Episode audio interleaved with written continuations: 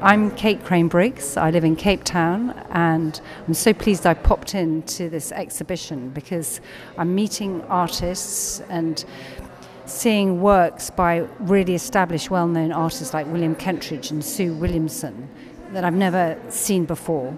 It's a small space, very friendly, in a, in a great, I'd say, creative quarter of Cape Town.